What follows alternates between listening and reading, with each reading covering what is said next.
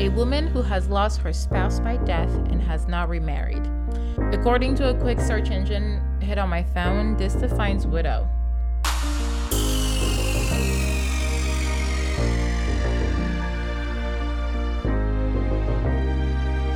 Hi, I'm. I'm your friendly neighborhood widow. Friendly, denoting something that is adapted for or is not harmful. Thus said, I come in peace. So, before we get started, turn up your volume for the reading of the warning label. Warning! Subscribing to this podcast can expose you to segments and conversations about love, loss, physical and emotional abuse, mental health, and resilience. This podcast contains raw and unfiltered thoughts and feelings from a domestic violence surviving widow. That's always a mouthful. and a friend or two. The side effects may be unexpected anger, inspiration, self esteem boost, and laughter so strong you may pee your pants. An open mind and a change of undergarments are suggested, but not required. And if you need to, please consult a therapist before listening. Thanks for joining. Now that we've had all of that out of the way, let's talk about the moment I became a widow and really how that dictionary definition did nothing to appease me. So, I'm on the phone with the hospital and I've been on hold for long enough to know I'm getting bad news. It's been what feels like, I don't know, like 20 minutes? It could have been nine, but it definitely felt like an hour or two. And a men's voice gets on the line. He introduces himself as the hospital's chaplain. You guys, now you know it's bad news. He asked my name and my relationship to the person I called for or about, and I said, My name. And I said, I'm his wife. So immediately he apologizes and says, Oh, we did not realize that you were the next of kin. Really, I'm on the other side. You know, I'm on the other end of the line and I'm sitting in the grass and you know, I've got my baby sisters I'm holding on to in my arms and I'm like squeezing my poor mother's hand. Like I'm thinking my mother's really crying from the pain I'm infliging her and she's really not worried about me. She's probably in her mind like, she got this. Like, whatever's about to happen, we got this. But God, will you stop squeezing my hand? I'm squeezing this woman's hand so far, so fast, so much. So fast. Did I say fast? Please forgive me. So while the chaplain's taking the time to clear out, you know, the simple politics because he's already giving the bad news to somebody else, because someone else had claimed to be next of kin, I'm just on the other side bracing myself for news that a little bit of me feels like I know. I feel like ugh, I feel like I know this is the news coming. Why am I talking to you?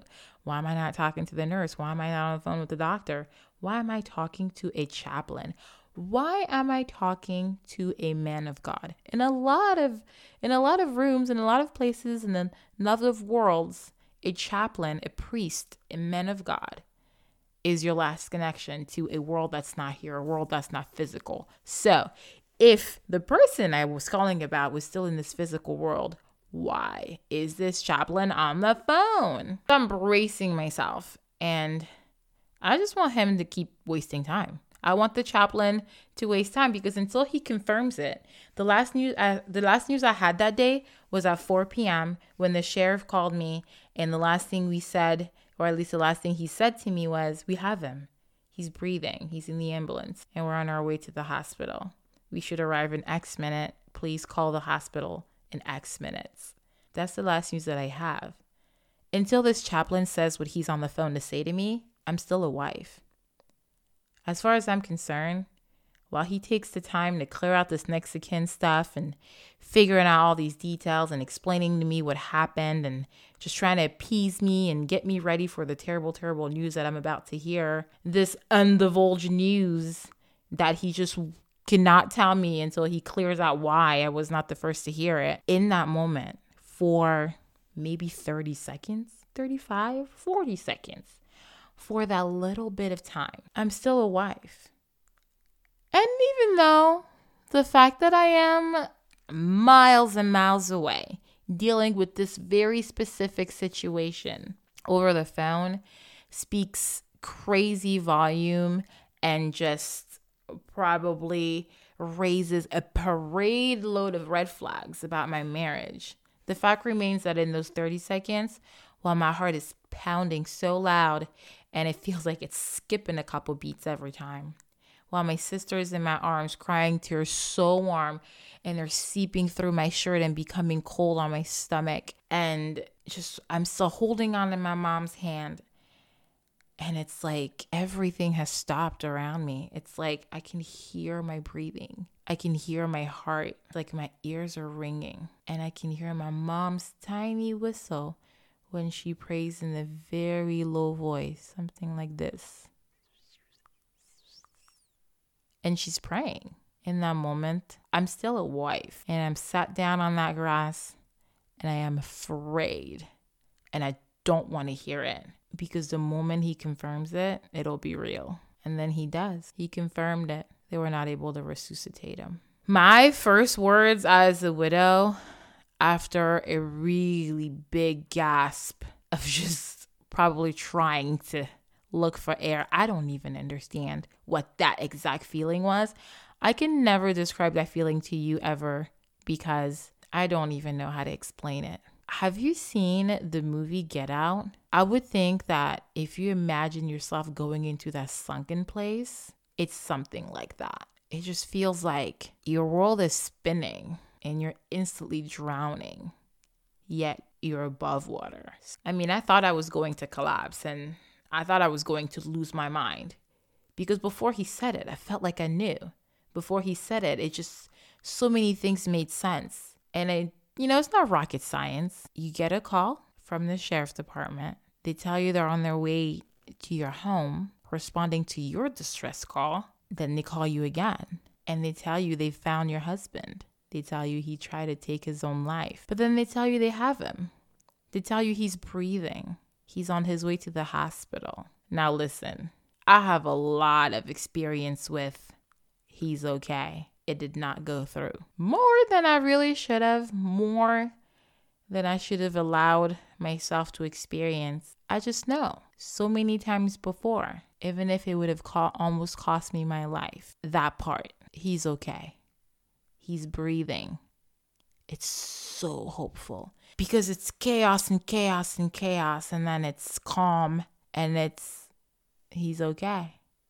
He's still breathing until you talk to a chaplain and you're like, oh, okay.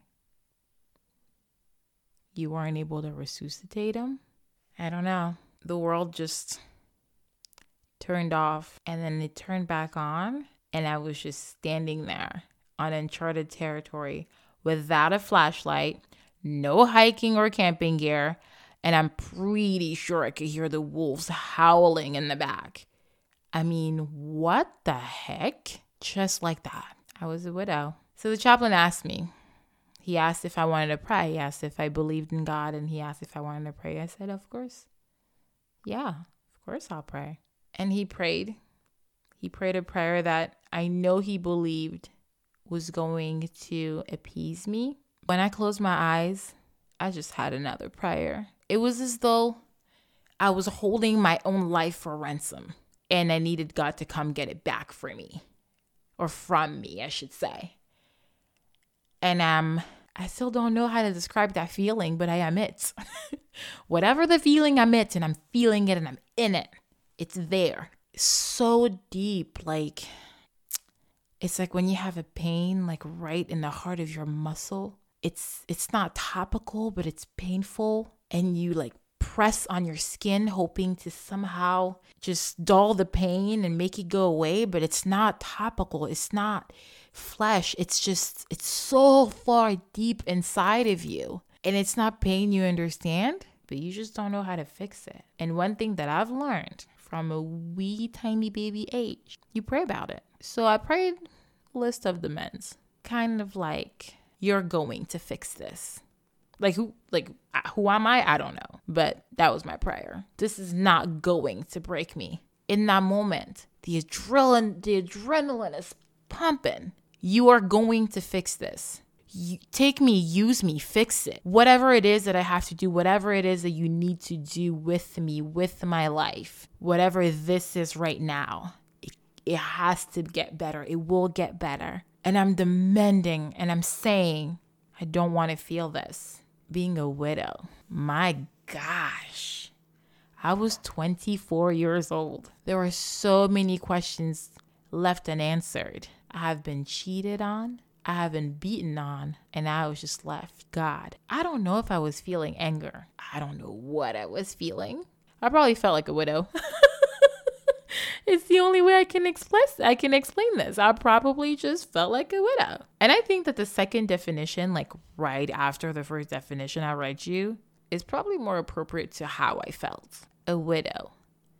A last word or short last line of a paragraph falling at the top of a page or column and considered undesirable. Yes, I think that's how I felt. Just this random, awkward seven word line, the very top of the next page. And I'm like, what the heck? Like, what is this? Where do you, what do widows even do? What do they eat? Are they allergic to anything? What time do they wake up in the morning? What kind of jobs can they have? What is that? But whatever I was, whatever it was, I was it. And I guess I just had to figure it out. I started this because I don't think widows get to talk out loud about a lot of things. I think that a lot of the stuff that we live every day is taboo. And I don't know that I would have become a widow if I had conversations about other things that have happened to me before this has happened. I don't know if today I would have the same story to tell if I had just better conversation before February 10th, 2014. But I know this I know that I have harmed myself from keeping quiet. I know that I have harmed myself from keeping my truth away for the glory of someone else. I know that I have worshiped who I looked up to as a hero and refused his humanity and refused my weakness. I think I didn't hold myself accountable enough and I didn't love myself enough to walk myself out of this predicament. And I just think that I spent too much time fighting the guilt. We're six years later, and I think I have a few addendum to the definition of a widow. I have a few conversations that was that will save lives. It was February 10th, 2014, and I had just become a 24 year old domestic violence surviving widow. I had just lost my best friend and my abuser all in the same moment. My self esteem was at a good negative 25. I was now a widow. I knew how to spell it, but I had no idea what that meant. Anyway, I've learned a ton and I've talked a ton and I've understood a ton and I've picked up a ton. We're six years later and I can't wait to share with you what it's really like what it takes to become your friendly neighborhood widow. Please subscribe and hit share. Click play, listen to the next audio file, listen to this podcast. We'll talk later, okay?